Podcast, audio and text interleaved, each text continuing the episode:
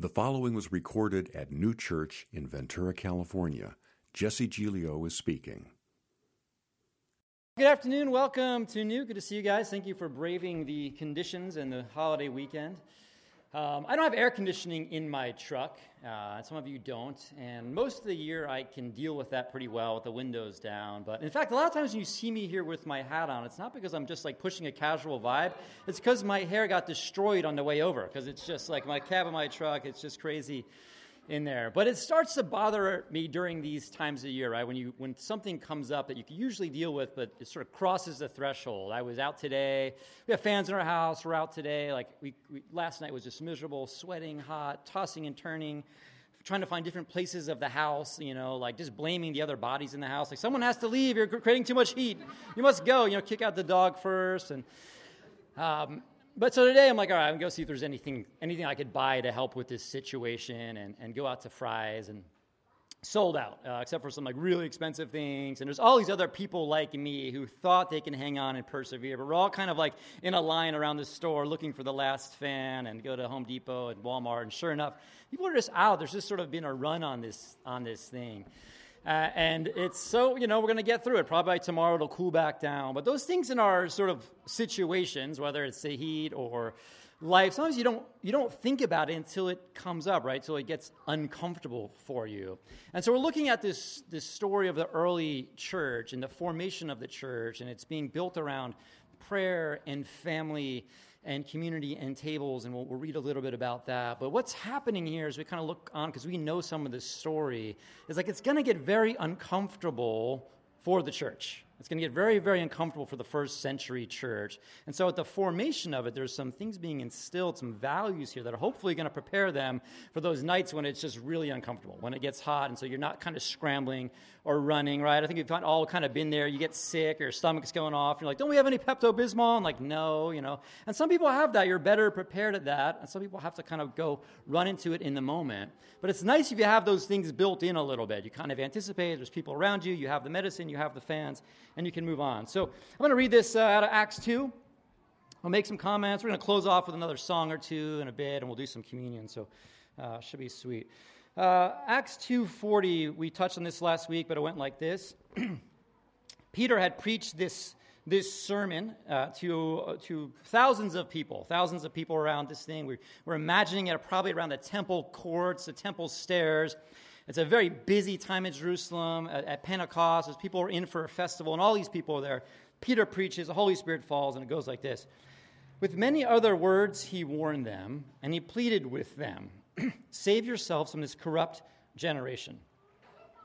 Those who accepted his mes- message were baptized, and 3,000 were added to their number that day. So there's this massive movement, massive start to this movement. These people are hearing the words, they hear the truth, they're getting baptized probably right there in the temple courts and some of their pools, and, and, this, and the church is born. Now, it said some of them who heard accepted, so even in this situation, with the Holy Spirit falling and Peter preaching a message, still not everybody bought in.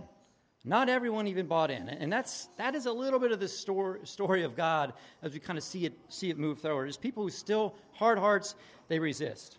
And so, so we pick up what happens and what do we do with all these people? How do the apostles lead these people? And the end of Acts wraps up this way They devoted themselves to the apostles' teaching and, and to fellowship, to the breaking of bread and to prayer.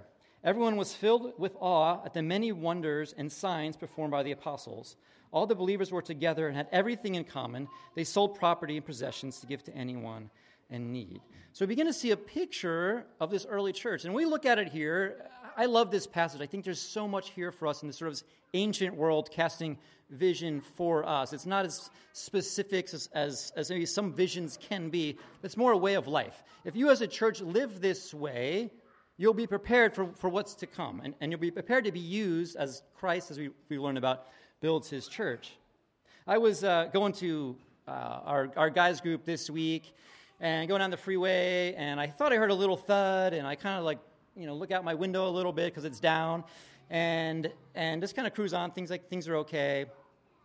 Uh, go up to Josh's house, who was hosting group up, up on kind of West End Ventura, and pull up at his house. I'm like, what is that noise in my car? It's like a, as I slow down, a little bit of that sort of thud, thud. I look, but the tire looked okay.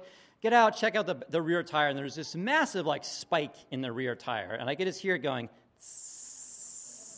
like a real slow leak, which I'm grateful for because I didn't have to pull over on the freeway and deal with that.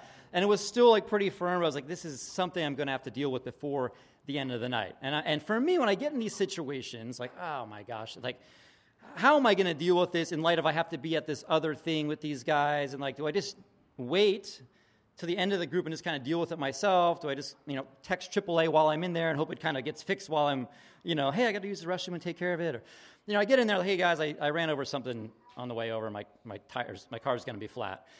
And, you know, there's probably six or so guys around, like, oh, well, just check it out, go out there. And, and what was great about this crew and what's nice about having people around you, even though I was like, I don't, I don't want to have to deal with this now because I don't want to burden the group. I don't want to have to go deal with my truck while we're supposed to, you know, unlimited time for us start start our study. I was like, you know what? Let's just take care of it now. Josh, like, I got a compressor.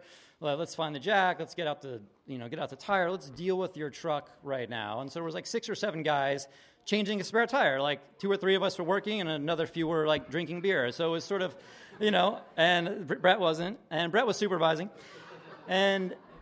But, but it was a cool sort of just that moment. And at the end of the day, end of the, day the tire goes back in, we're a little dirty, and we wash our hands and, and, and go to the study. But what's nice about having community around you, and we talk about the church when they said we had all things in common. Now, it's very easy to sort of run with sort of a, a, um, a communistic take. They had all things in common. They just no one owned anything. Everything was just in a pool, and they kind of took whatever they want. That's not exactly the situation that was happening here. This word for common or koinos, what they had in common was this connection to one another's stories and their situation. And for us, when we talk about what we have in common, because this is a core value of our church, is, is this koinos kind of community or koinonia uh, for the word for fellowship, is that we share these things in common. It's not just stuff, but it's situations. It's situations. So, whatever's going on in your life, that you would have people around you to share that situation. Now, sometimes that's an, that's an awesome situation. Maybe that's something you're celebrating a birthday party, a marriage, a, a promotion, something to talk about. There's people, oh man, in common, we're going to celebrate and enjoy this season of life for you. But when other things happen, when you run over something on the freeway or, or something worse, it's also the function of the church to share those situations as well, to share that in common. They shared everything in common, koinos. So when something goes down, there's people say, you know what? We're going to take care of this now. And for me, I, I, and some of you have you wrestle with this in different ways. So for me, I'm not afraid to ask for help if I need it, I, but I prefer not to. But I also I prefer to not burden people with my stuff, and and and that's some some people burden others with their stuff too much. But some of us we need to be more comfortable. Like it's okay, bring your stuff to the group. That is part of the common. That's part of what we share here. And for this early church trying to figure things out, questions about life and practice and religion and theology and what they're supposed to do because they're now all of a sudden hanging out in Jerusalem and they've got this new life, figuring out the common that's connected to one another.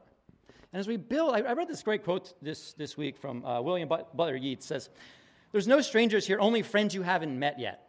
And I love that sort of word even for, for our church. Like, there's no strangers here, just friends you haven't yet met yet. And I really believe that. And I believe that because we need these situations. We need these we need people. We need this gathering. We need tables. We need to get together because we need one another to, to move through life.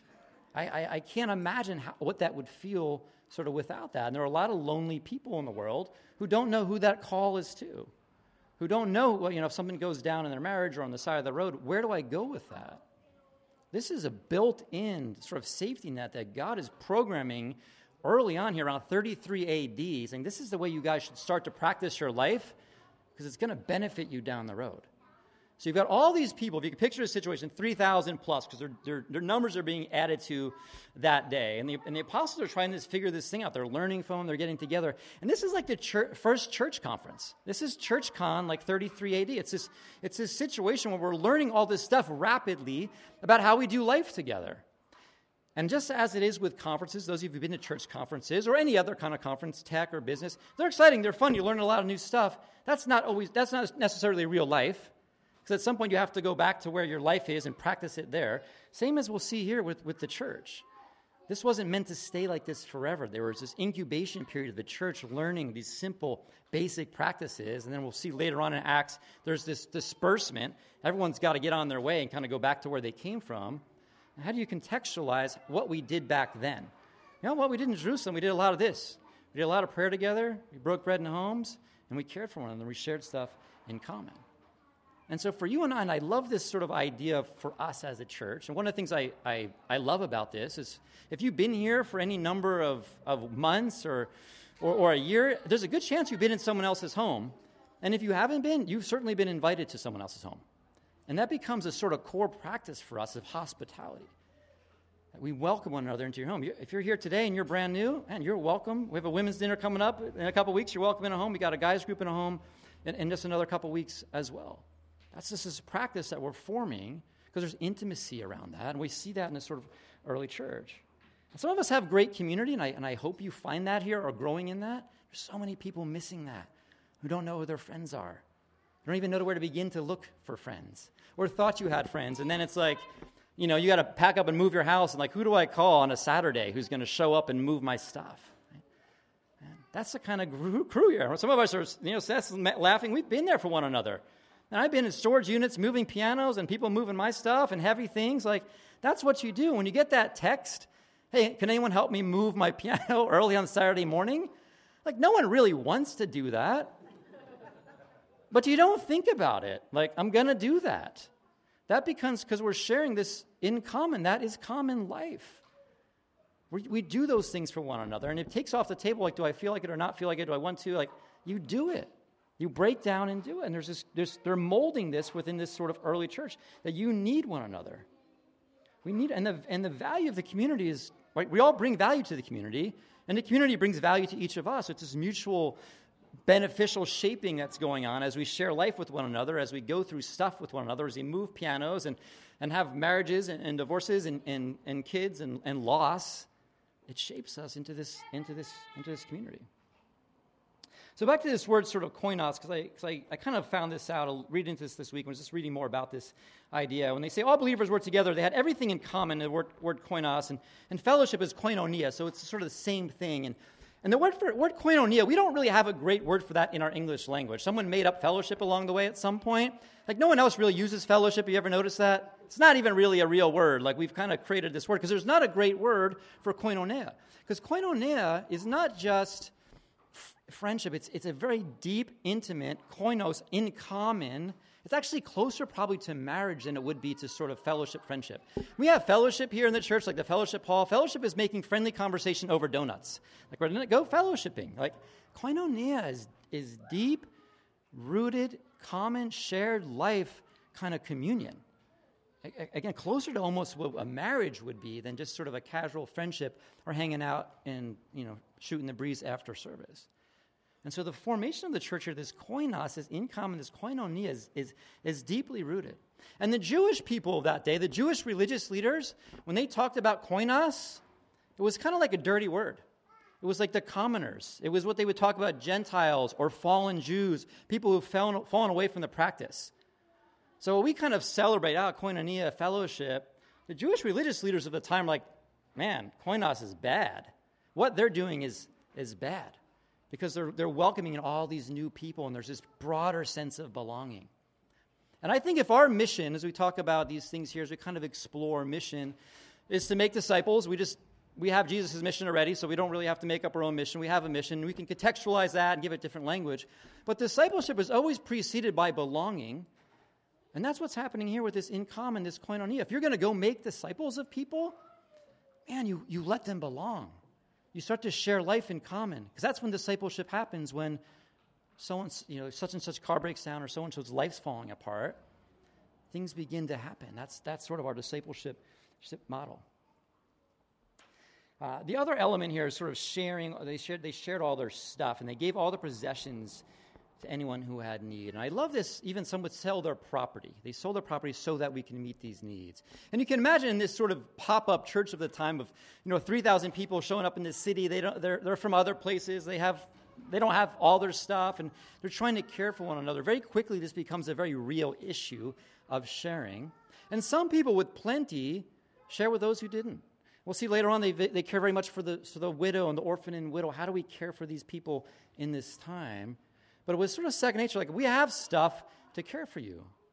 And I think in our life, in our sort of American, sort of Western culture, sharing sort of starts to fall off after maybe kindergarten or siblings when you have to share. Like, we don't think about it sharing. Now, maybe some things in the context of the church. And I think some people here are incredibly generous, actually. There's been days when people bring all kinds of things just to share at our tables. Uh, is bringing uh, plants and strawberries. And, and I love that. So, this is what I have. Let me bring this to share. But we kind of live in a world where you have all your own stuff.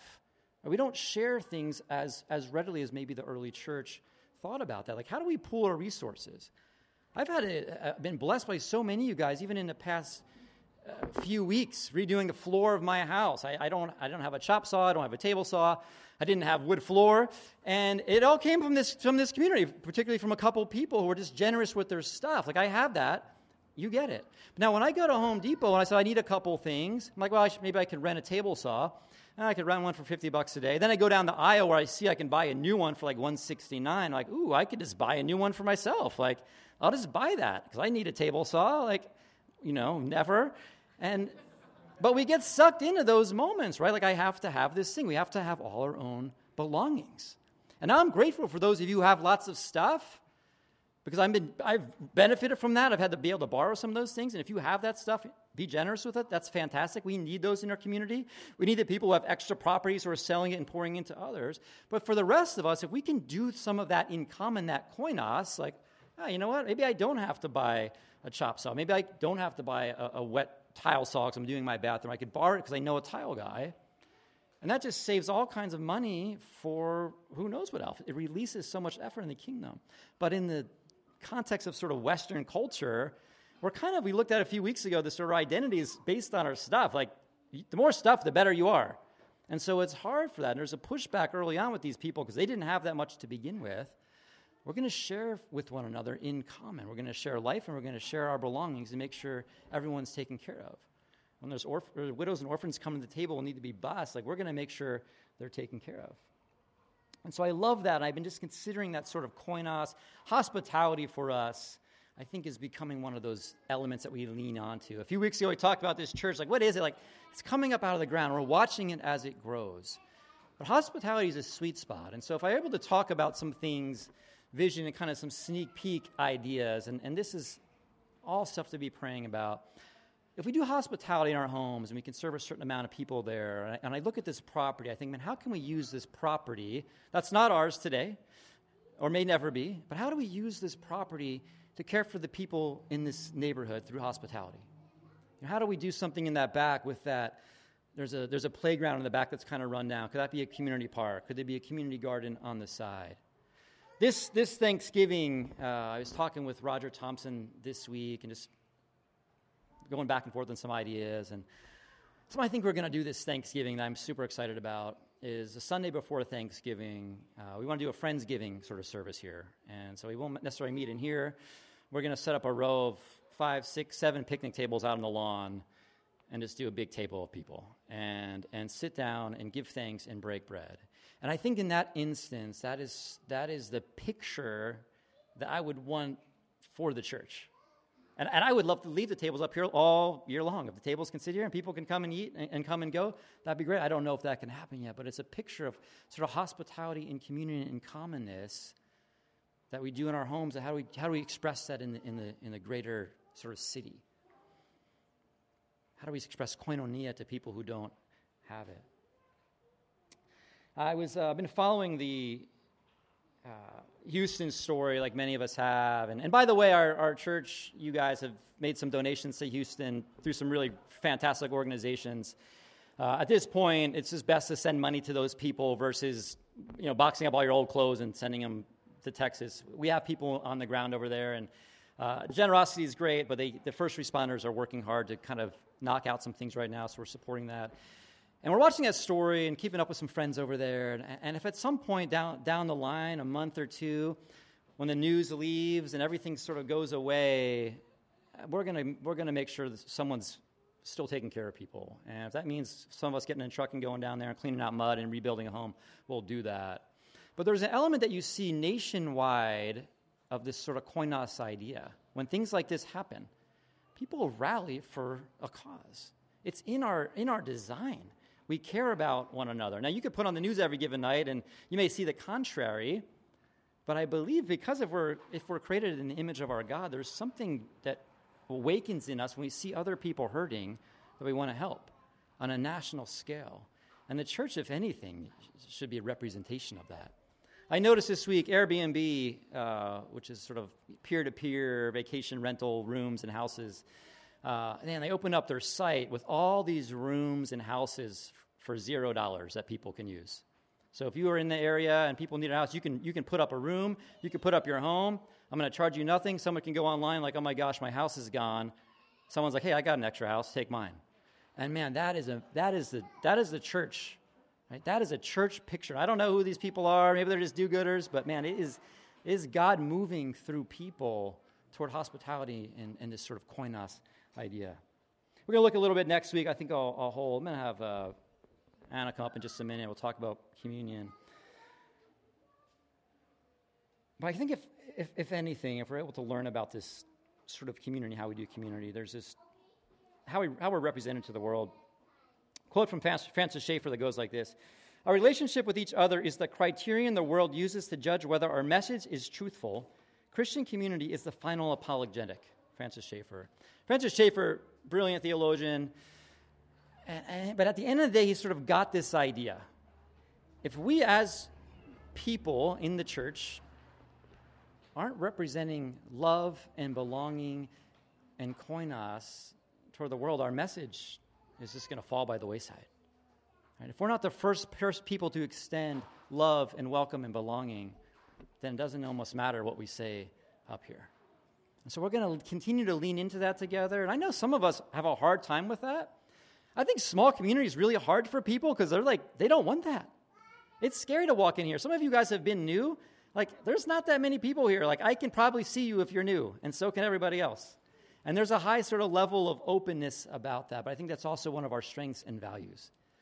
It also comes in handy when, when you have kids and we rotate our, our Sunday school rotation and we need volunteers for that. Like, you can't hide in the back. Like, I can see you've never volunteered. You know, I'm looking right at you. You, you get involved. We've had different people lead worship. We've had different people serve. We're continuing to grow that sort of movement of caring for one another. And so I'm sort of ex- I'm very excited about that in this season as we come up on a year. I think probably maybe next week's like our year if we're going to call it. But baptism coming up in a couple weeks. We're going to do a big table dinner. We're going to continue to lean into this over another week or two. This Acts two, because what we'll see here as the as the church lives that way it doesn't just keep to itself, but it seems to actually be growing. And people seem to begin to look at it with, with a certain amount of, of favor. So if you're on the outside and feel like you're on the outside and scared, I want to pray for you in, in, in a moment. Uh, if you're one of those people who does not like to share life because you, whatever your issues are, like you're just a guy who would never bring up your flat tire to a group, you'll just fix it on your own, like I want you to open up with that. If you're a person who has lots of stuff and you don't share it, share your stuff. If you need stuff, let us know. We would love to help you with that right? That's how it works. It's not, it doesn't have to be awkward or complicated. It's not about guilt. It's just about family. And when you're with family, man, you ask all kinds of awkward questions, right? You just like, all right, I'm just going to say it. You're my brother. I don't like this, or I need this, or whatever it is. So we're growing this family. So me pray. And ah, do you want to come up here, Anna, in a minute and talk about it?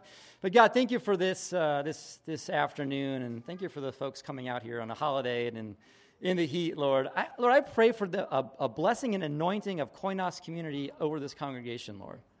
That we would be a people who readily share stuff and life, good and bad, Lord. Like that we share our situations with one another, Lord. That those who have plenty would, would, would share with others. Those who are in need would feel comfortable requesting, Lord. Lord, grow this family, God. Thank you for your Holy Spirit, and we invite you as we, as we wrap up here, and we, as we come to the table and break bread together, Lord. Holy Spirit, may you, may you fall on this place. In your name, amen. The preceding was recorded at Neue Church in Ventura, California. Jesse Giglio was speaking. For more information about Neue Church, go to neuechurch.com. Again, that website address is N E U E C H U R C H dot com. Thank you for listening, and may God bless you and yours.